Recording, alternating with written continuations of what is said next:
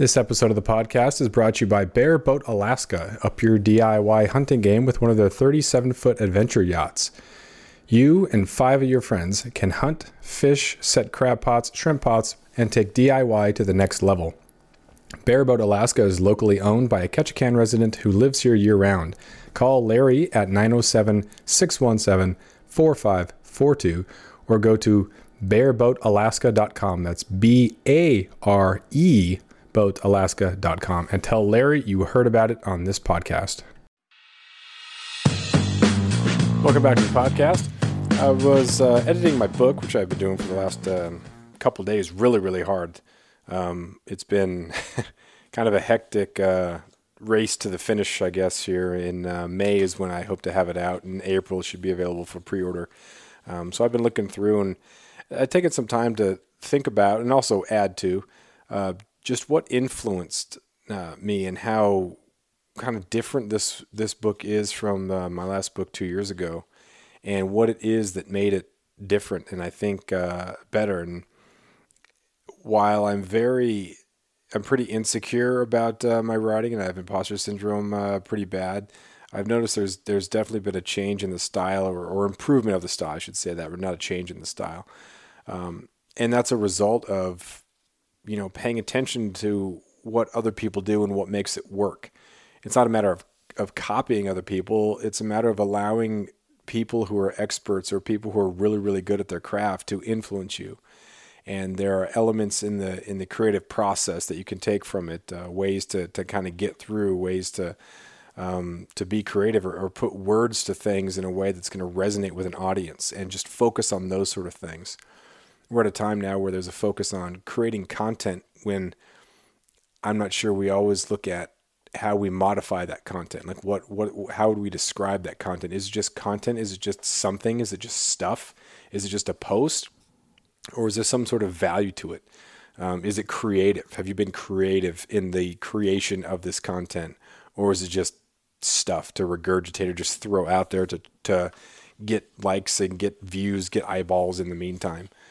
Um, so I was looking at the, the podcast section. I, I mentioned this in the uh, or the podcast chapter in the industry section, and uh, of course talking about the Joe Rogan podcast because it's it's such an interesting.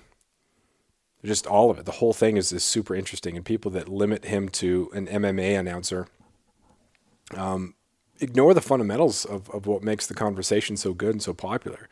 It doesn't matter who he's talking to. There's going to be a nugget or two at least.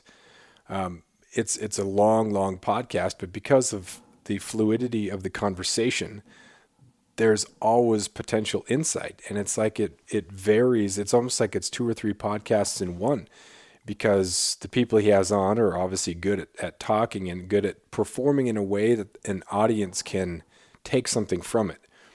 If there's a podcast that is just about you know, telling a story, sometimes the stories can be good if you have a good storyteller. But if people weren't there and most listeners weren't there, it can just be kind of a boring, you know, story about yourself. And the point is telling a story about yourself rather than, you know, than providing some sort of nugget or, or telling something that's going to entertain um, a listener. And Rogan is so good about getting his guests to be real and provide insight which is why he's able to transcend so many different audiences. If it was just about, um, you know, pot and drinking Buffalo Trace, then you'd have a specific audience. If it was just about MMA, you'd have a specific audience. If it was just about politics, you'd have a specific audience. But the fact that he can draw from so many different groups of people shows our our willingness to to have insight given to us um, from a whole bunch of different people.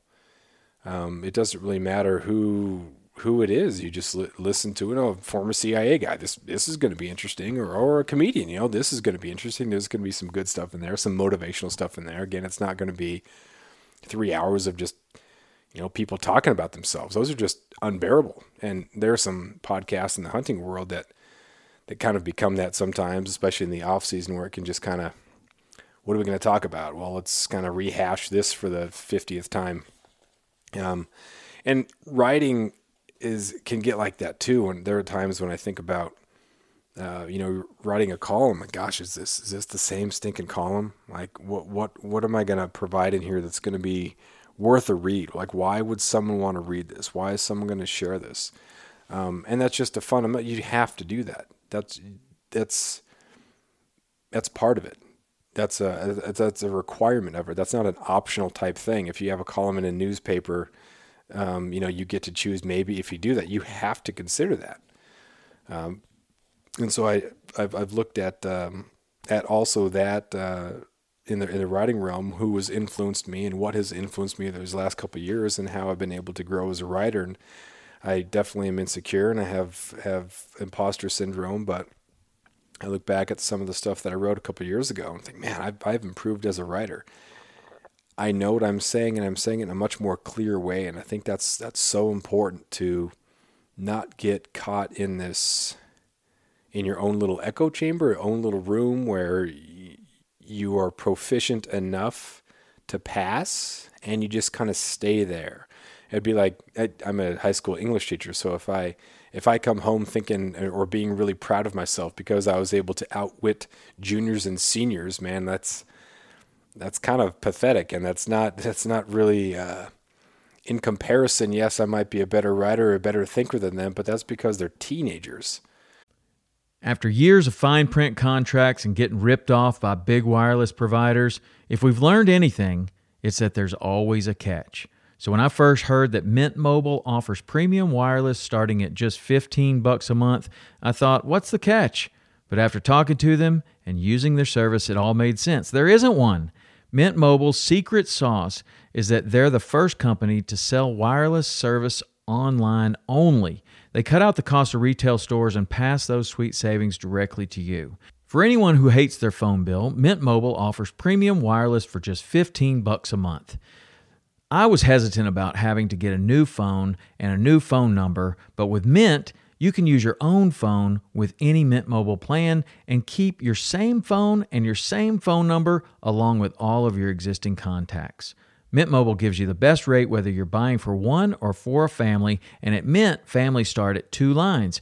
All plans come with unlimited talk and text plus high-speed data delivered on the nation's largest 5G network. Switch to Mint Mobile and get premium wireless service starting at just 15 bucks a month.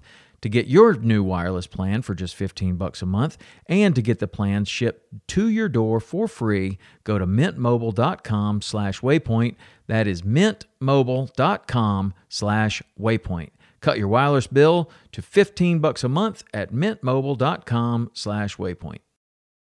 And so if I'm the smartest person in the room, that that's not going to be conducive to growth. And so by by reading the best and by listening to the best podcast and figuring out why it is that this person is the best. Um, and not that's not even necessarily the most noteworthy. Um, there are some other podcasts I listen to and, and, and some of the authors. Like, what is it that makes that work? Um, and then not stealing, but allowing their individual use of language help upgrade or update your own. Um, just how look how clean they are, how good they are at articulating this thing, and what details do they choose and what details do they not choose. Um, there are some some fly fishing writers that I was I would read growing up that um, you know they never mentioned what the reel sounded like when a fish was on because that's just unnecessary. Like you know that, right? Why why focus on something else and then how to connect it to life? It's never like a lecture about life. It's never you know, searching for depth when it's not there, you know, to kind of fake be depth. You just tell the story in a clean and clear way. And if there's some depth there, then you maybe hint at it a little bit, but uh, not trying to lecture people or not trying to make something that's not epic epic. And I think forcing that was was a big thing that I've learned and I've, I've noticed in some of my first uh, hunting writing, you know, eight, nine, ten years ago was I was trying to force it, not only as a writer but also as a hunter because it was kind of I was coming of age um, as a writer um, as social media was was proliferating, and so there was this this temptation to, or this ulterior motive potentially, rather than go out hunting and and then writing about it, it became about you know writing about hunting. There's, there's a subtle difference there, but I think uh, it was it was instructive and it was good to kind of dial back a little bit and really define what I wanted writing to be and, and define what I wanted hunting to be and um, not as like a hustle. You know, if, if I didn't want hunting to become my hustle or, or writing to become my hustle, I wanted to write because I enjoyed it and connect with readers, connect with an audience. Um, and it happened to be about hunting, which meant that I could be, you know, just kind of honest about things and I wouldn't have to be so worried if I came back empty handed because that's telling a true story for so many people. Um, if I try to build a facade or, um, you know, this this persona that that I am without fault and I am the best hunter in the world or I'm some badass, then you know, inev- we know the reality. We know the reality is that, you know, failure happens and to be not necessarily okay with that, but how can I write that in a way that's honest and it doesn't sound like a prepackaged statement about, oh, it's not even about the hunting. Well, yeah, it is. You know, you're you're not you wouldn't be paying $5,000 to come to this mountain to hike around if it wasn't hunting season, right? So it is about the hunt, it is about success, it is about, you know, being there and, and notching the tag, but it doesn't have to be cliche and it doesn't have to be, you know, false reverence, things like that. So um, the best writers are really good at writing about that and articulating that in the way. And then the best podcasts are, are they're great. Those the people on the, those hosts are so good about being articulate and being clear and being interesting. Um, so I know I have a long long way to go when it comes to the podcast. I've I've only been doing the podcast for about five years, and I've been writing for you know three times that. Um, but it it has been fun, and that's been a, a, focal point too. There there are some of these columns or some of these um, uh, chapters that I, I can just tell that I had a lot of fun writing that. And it's been pretty fun to, to edit that and go back and look at that and, and relive some of these cool stories. And um, I got it uh, separated into five different parts. And the parts kind of reflect just all the different elements that there are in hunting and how they all, hunting and life and creativity, they all work together. They're all intertwined. So it's not just 200 pages of, of hunting stories because um, that kind of gets probably redundant. But um, I start off with the process and some of the first hunts, and um, the writing is is clumsy at times, but I wanted to keep it as as legit as possible because on your fifth deer hunt, you're not going to have the insight of someone who's been hunting for ten years. So when I went back and edited, there there were some things that were kind of cringy, but I had to kind of keep that there because that's what I felt at the time. That's what I wrote at the time.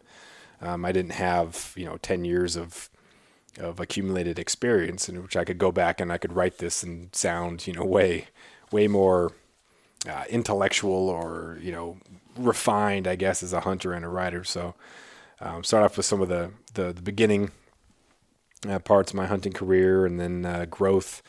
And then I go to uh, part two is about mentors and those influencers and those people that we have. And those people are so unbelievably important because they inform our decisions and they, they help uh, help us create who we're going to be and help guide us on that.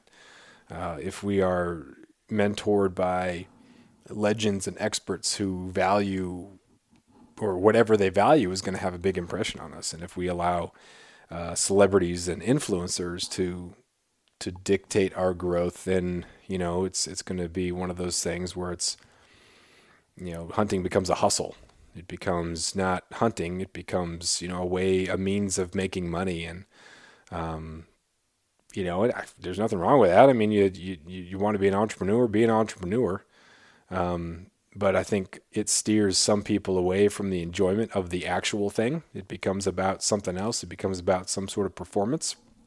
Um, if anybody has seen The Alpinist, um, that that uh, documentary about the climber, and how as soon as he got a sponsorship and like he got to the point where he could have just done anything anywhere he goes off the grid because that's not what it was about. To be able to have that level of care about the thing and not care about the sponsorships or care about the you know production or the everything else of it just just love and care about the purity of it that's something that you can't really go back to once it's spoiled once it's if you've gone too far or if you go too far, you can kind of get back. You can't get back to your roots the, the way you could if you just kind of temporarily lose your mind a little bit or if you just kind of like lose track of what's important. If you go too far, then the whole thing just kind of gets ruined, I, I think. And so, um, who it who it is that mentors you is so important going forward and in to how you're going to define what hunting is going to be, and then also your part as a contributor to the creative scene You know, what are you going to create? What type of content is it going to be? Um, what type of creativity you're going to use? Who are you're going to talk to? Who are you're going to allow to be influenced? Um, or who are you going to allow to influence you? So the mentors part, and then I talk about life, because um, as a hunter, it's it's something that we do for part of the year, but it's also part of who we are, and it inf- uh, how we live informs how we hunt, and how we hunt informs how we live. Um, it can be a great thing that kind of helps us not really get through the year, but helps us be excited and, and meet people and, and get through difficult things. And it's a healthy thing to be able to do. Um, it reveals a lot about how we struggle. You know, they, you know, when you're in high school and your your high school basketball coach or football coach or wrestling coach or whoever was talking about uh, the revealing of character, and in the same way, you know, sports in high school revealed character or in college revealed character. Same thing uh, with with hunting. It reveals kind of who we are and um, at times and how we handle failure and how we handle um, success and how we handle ethics or or what um, is our ethics. Um, and then also some some social things that are that are going on now. It's no better. There's been no better time to be a hunter than right now with all the technology that we have and all the goods that are at our disposal. And there's no gatekeepers for um, any of us that want to create content. It's just such a great time to to be in the hunting hunting space. But you know, there's some people who are, you know, they they don't feel the same way, and then um, hunting gets lumped lumped in with with toxic masculinity and some of our social things that are driving people to be less and less active. And hunting just seems to be such a great, healthy alternative for a lot of people. You know, with that active sort of lifestyle that uh, provides purpose, but as a society right now, there's a scary trend that is that is keeping us more and more indoors and and more and more um, you know tricked into living these kind of boring lives and so uh, in part three I talk about those sort of um, those sort of issues not not saying that that hunting is the cure all obviously going hunting is not going to just you know cure depression um, or just fix anybody's life because you know you have that a lot too where people just think that oh, okay if i shoot this massive elk then all my problems are going to go away. You know if your life if you're not dealing with your life and you go and escape it for a week you're going to come back to those same problems.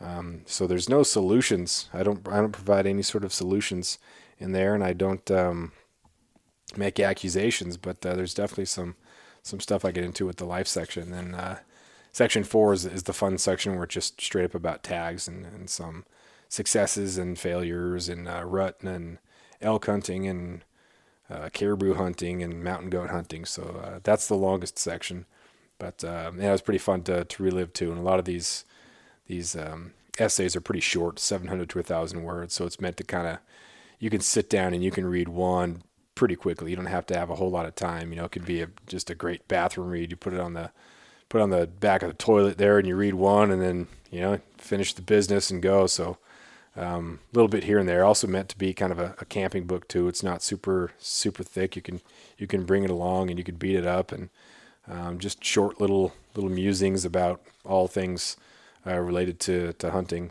and then uh, part four is is about the industry and talk about the temptations that people feel to, to stand out and how I felt those uh, early on, you know, how you can get followers and how you can do all that stuff. But if you, you know, if you go down that road, you know, is that really the road that you want to go down? And uh, I'm not begrudging anybody who wants to be an entrepreneur, who wants to make their money as a as a consultant or a guide or a, a filmmaker whatever. All that stuff is great. I love watching it, and I love seeing the creative products that people are creating. It just makes it so good to be a hunter right now. There's so much that's available to us. So much great stuff is being created. Um, but there's a lot of there's there's stuff out there too that's not as good, and preys on our on our inabilities to to stay focused, uh, preys on our inabilities to um, to save. It preys on our um, insecurities, and um, so you know, just kind of all about it. Again, not not making accusations, just asking some questions and and talking about some stuff, and um, and then end um, end with with what the future might uh, might look like. So. Uh, I'm definitely proud of it. Definitely excited for it. Definitely also scared to have it out there because there's there's some things that I know people are going to read the wrong possible way. Um, that just always happens. I'm curious to see what it is. There are some areas where I think this is probably going to be where, where people get upset if they do get upset. Um, but who knows? You know, you never know when you when you're being creative. You're putting a podcast out there. You're you're doing any sort of writing or any sort of creating. You never know what what people are gonna how people are gonna respond to it. So, um, part of me is really really excited. This is definitely the best that I've ever done. Um, in in some regards, some of the stuff is, you know, again, it's it's some older stuff I edited. Um, but you know, there's some stuff in here that just it's it's the best that I've ever done, and I'm I'm really really proud of it. But uh, also super scared to have it out there too. So um, be looking for that later on um, this this spring. I appreciate everybody uh, listening, and uh, looking forward to sharing my uh, ten years of hunting with y'all. So uh, talk to you next time. Next time.